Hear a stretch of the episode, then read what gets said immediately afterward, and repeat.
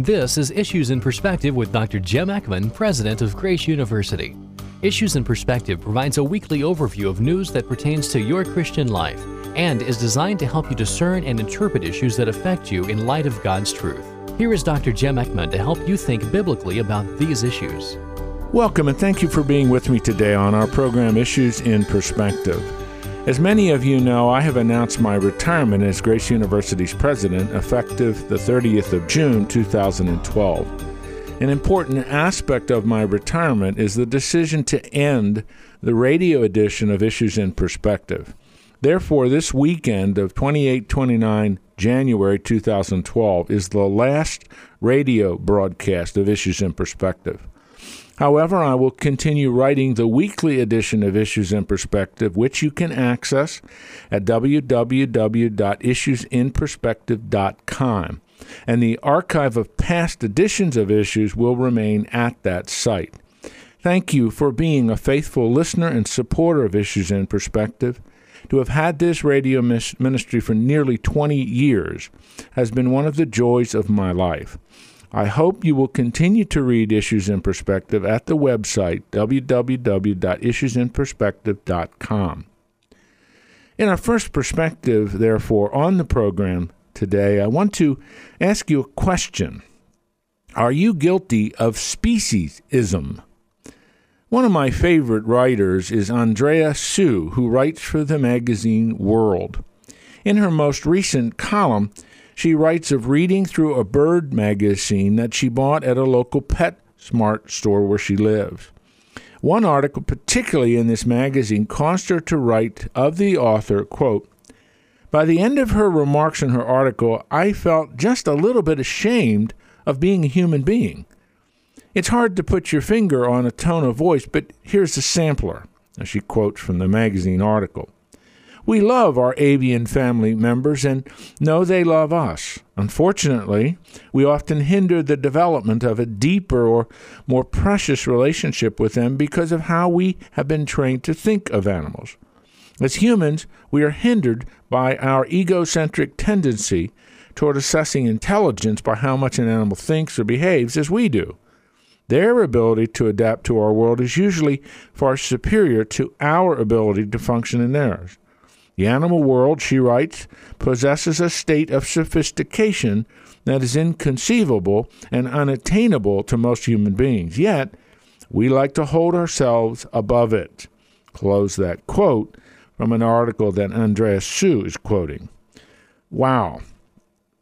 After I read what Seu quoted from that article, I too felt almost guilty that I'm a human being. Perhaps, therefore, C.S. Lewis provides an antidote to our perceived guilt. He observes that the problem is not that we love animals too much, but that we love God and other human beings too little.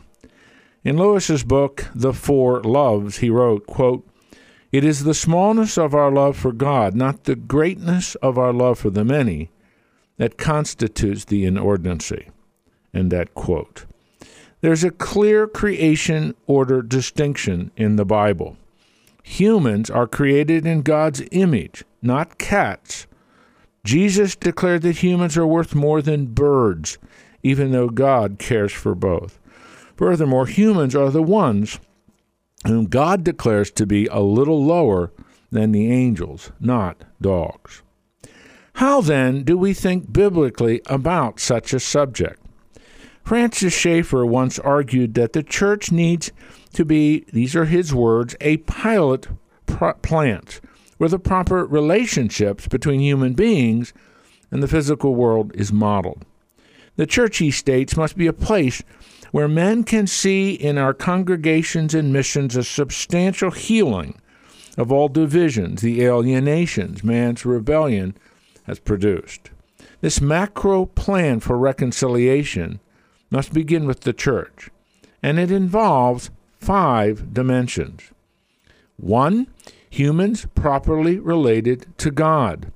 For any type of reconciliation to occur, humans must trust Jesus Christ for salvation. This is what the Apostle Paul meant when he referred to his ministry as one of reconciliation. You see that in 2 Corinthians 5. reconciling God and humanity through the finished work of Jesus Christ. Humans will never exercise proper God honoring stewardship toward birds, dogs, or other humans without first being reconciled to Him through Christ. Second is the human being properly related to self. Humans must see themselves as God sees them, of infinite value as creatures and in Christ as redeemed. Because we have God's view of self, there is a proper respect for the body as eternally significant. A mark of the redeemed Christian is a commitment to care for and respect one's body. It belongs to God, and to allow it to be an instrument of sin or to treat it with disrespect is to say something about God, for He created and redeemed it. The Christian is no longer independent, but forever dependent on the Lord who purchased him. Third, not only humans properly related to God, humans properly related to self, but humans properly related to other humans. Because we now have Christ's mind, Christians view other human beings through God's eyes. Christians treat all humans with respect, realizing shared creatureliness and shared value as image bearers of God. This is at the heart of Jesus' command to love God with heart, soul, mind, and strength, and our neighbors as ourselves. The Good Samaritan story in Luke 10 powerfully illustrates how one loves one's neighbor. All humans, redeemed and unredeemed, are value and worth to God. Fourth, humans properly related to nature. Human beings are to treat all spec- aspects of God's physical creation with respect and honor. If all God's creation is good, which he declares, then his disciples must have the same regard he has. It is ethically wrong to destroy wantonly what God has created. The non human creation serves human beings. That is the point of having dominion status, which we see in Genesis 1 and Genesis 9. But humans serve God's creation with respect and honor. We are God's stewards representing Him, and stewardship implies accountability to Him. So it matters how we treat the birds, and, and it matters how we treat dogs and cats and cattle and everything else but they serve us because we have dominion status. All the particulars of God's creation are not equal. There is a creation order to God's world. And then finally, humans not only re- properly related to nature, but nature properly related to nature. A strange way of putting it. But that is what Romans 8, 20 through 20 3 actually argues. It makes clear that the present groaning of creation, they are Paul's words in that passage, await the return of Jesus, when all of nature will be restored. Then nature will be properly related to nature, and hor- the horrific consequences of human sin that so wreak havoc on the physical creation will end. In 1988, a number of years ago, Mother Teresa and James Lovelock, an advocate of the Gaia hypothesis that the Earth is a living creature, got into an argument at Oxford University's Global Forum for Survival. Mother Teresa argued that if we take care of people on the planet, the Earth will survive. Lovelock countered that if we take care of Earth, humanity's problems will be solved. In light of God's Word, both are needed. God makes it clear that if there is repentance and cleansing, He will cleanse the earth as well. There is a crying need for balance, focusing on human beings and focusing on the animals and the earth. Both are important to God. He created both for His glory. But only human beings have dominion status. Only human beings experience redemption. And it is only for human beings that Jesus died. He is in the process of reconciling this fallen world to himself, but he is accomplishing that through redeeming human beings who bear his image and for whom he died. There is a creation order to God's world and, and an environmental approach to all aspects of God's world that honors him always keeps that as the first and foremost premise. In our second and actually final perspective on the program today, I want to think with you about Mitt Romney's wealth and the state of the Republican Party. The rather shocking outcome of the South Carolina primary is a metaphor for the state of the Republican Party, in my opinion.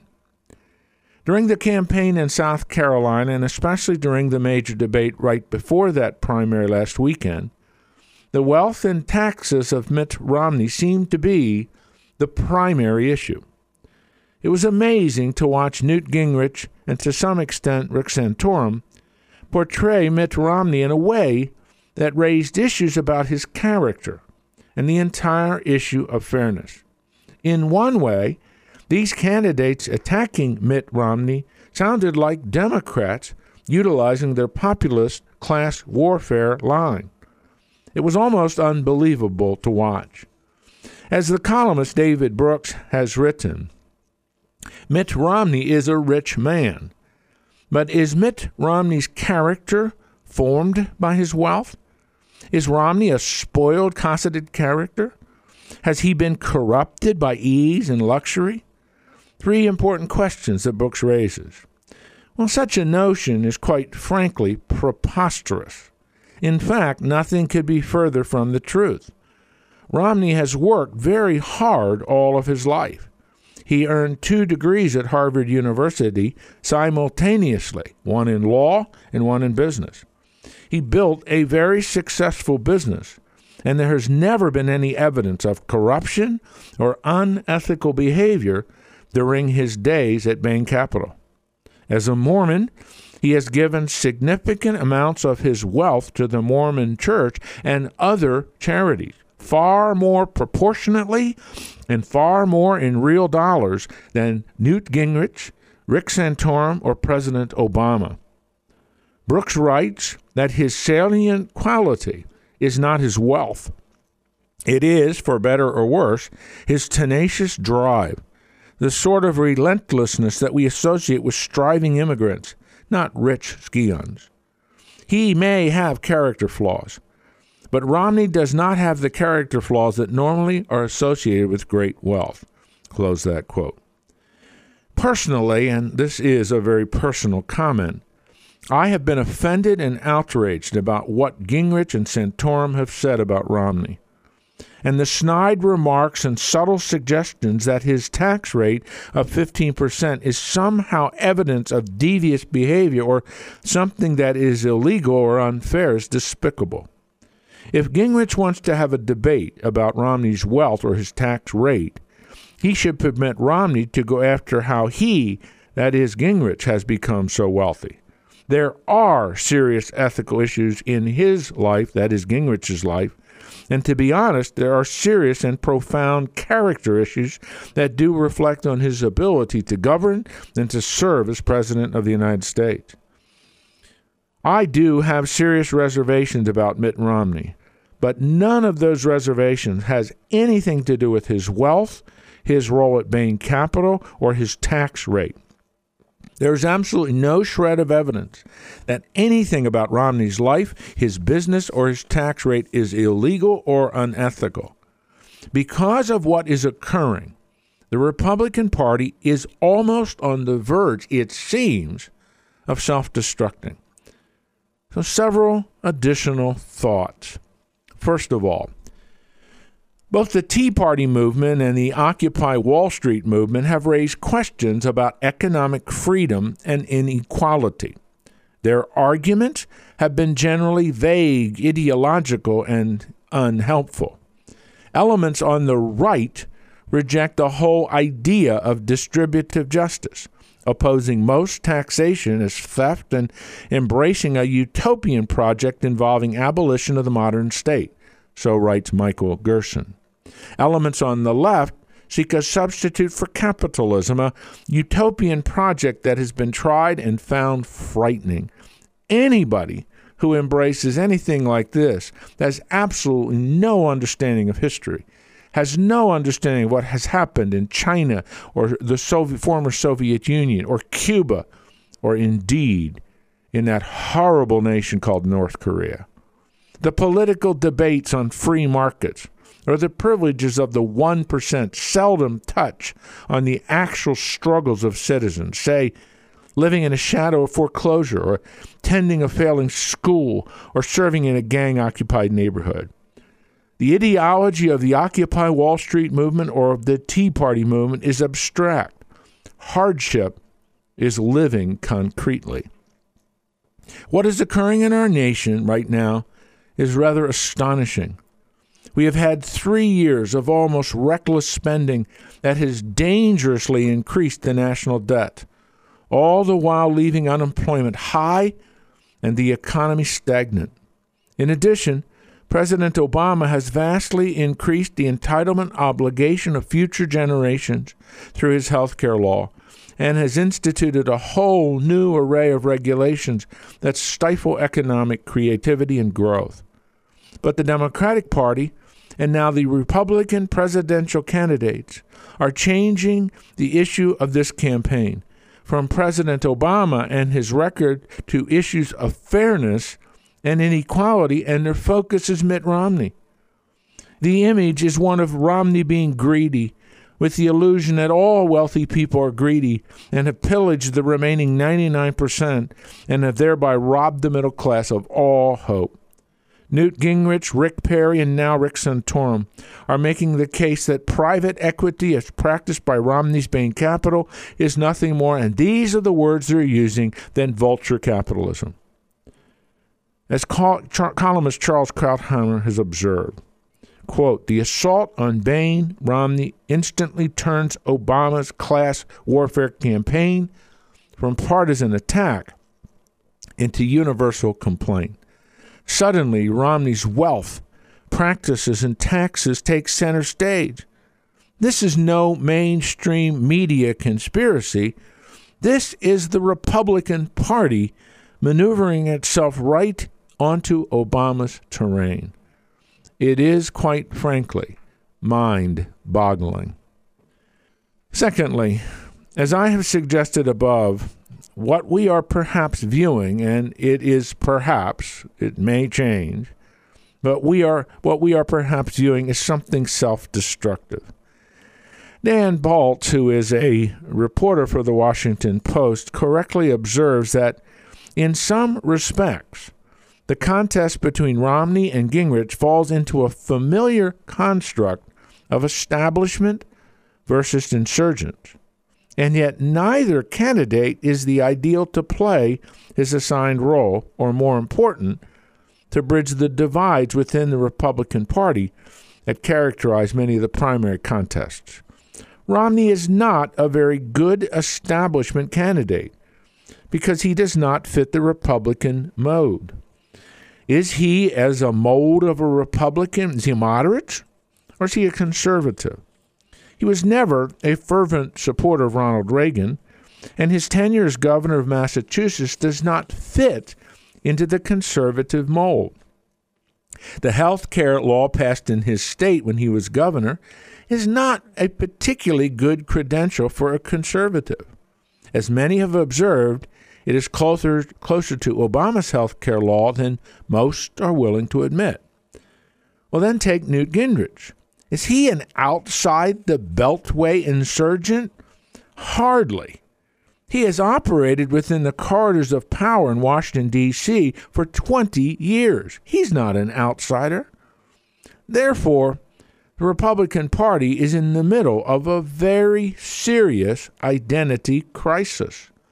What is the Republican Party? What does it stand for? Can it govern? Romney and Gingrich represent the contradictory forces within the Republican Party. Many in the grassroots of the party yearn for a fighter who is prepared to take on Obama in a strident and confrontational manner. If that's what they want, then Newt Gingrich is their man. But many who have served with Gingrich in the House when he was Speaker are not supporting him because he is a man of ideas and a worthy debater, but he cannot govern, they argue. As Balz suggests, but many in the party also know they need the steady competence of a leader who is capable of restraining the worst excesses of a hard right activist and translating the conservative rhetoric and ideas that unite the party into a governing strategy that can bring the Republicans a White House victory in November and success beyond. Quite frankly, no one really believes that's Newt Gingrich. It is the observation of many right now that neither Gingrich nor Romney reflects the character or personality of the Republican Party today. Unless and until that issue is settled, what does it mean to be a Republican? There's little hope that at the end of the day, a Republican candidate for president can defeat President Obama. There uh, an identity crisis within the Republican Party. And that crisis could, and I emphasize could, prove fatal. Perhaps prophetically, Balz writes, although they have a real opportunity to win the White House in November, Republicans may be in a presidential cycle that is one term away from a field of gr- candidates who are more sync with the real identity of the party who represent the party's future generation and who are more capable of bridging the cultural and stylistic exo- gulf that exist within the Republican Party. One could almost envision the Republican Party in a self destruct mode right now. And if the party does not soon move away from this mode, they will have no chance of victory come the November election. This is one of the most serious developments for those who have profoundly important questions about the years that President Obama has been president of the United States. And they see an opportunity to deal with the fundamental weaknesses of his leadership as president and of the decisions he's made, particularly those dealing with the economy, with entitlement programs, and with the whole health care situation. Is there a viable alternative right now to Obama? Quite honestly, there is not. And what is happening as Gingrich and as Romney tear themselves apart, and especially those unfair charges that Gingrich is leveling against Romney, is having the effect, we'll see if it lasts, of the party in almost a self destruct mode.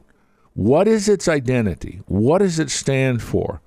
And which candidate basically and best represents those values, those ethics, and those standards, as well as the well articulated program for the future of the Republican Party. At this point, we do not know the answer to that question. We will see what happens in Florida and then the subsequent primaries throughout the rest of this spring. By this summer, we will know the answer to that question. What is the identity of the Republican Party? What do they stand for? And can they create a viable alternative to President Barack Obama?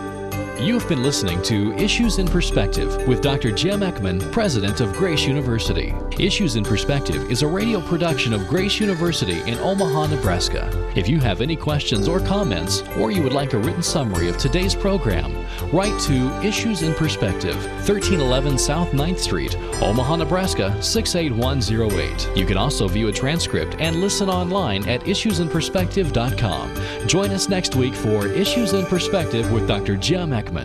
Issues in Perspective is a listener supported program and ministry of Grace University.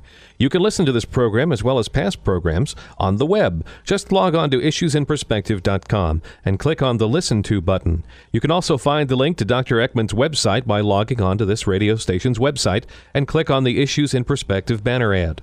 Issues in Perspective depends on listeners like you in order to broadcast on this station and other Christian radio stations across the country please send your tax deductible donation to Issues in Perspective, P.O. Box 3251, Omaha, Nebraska 68103.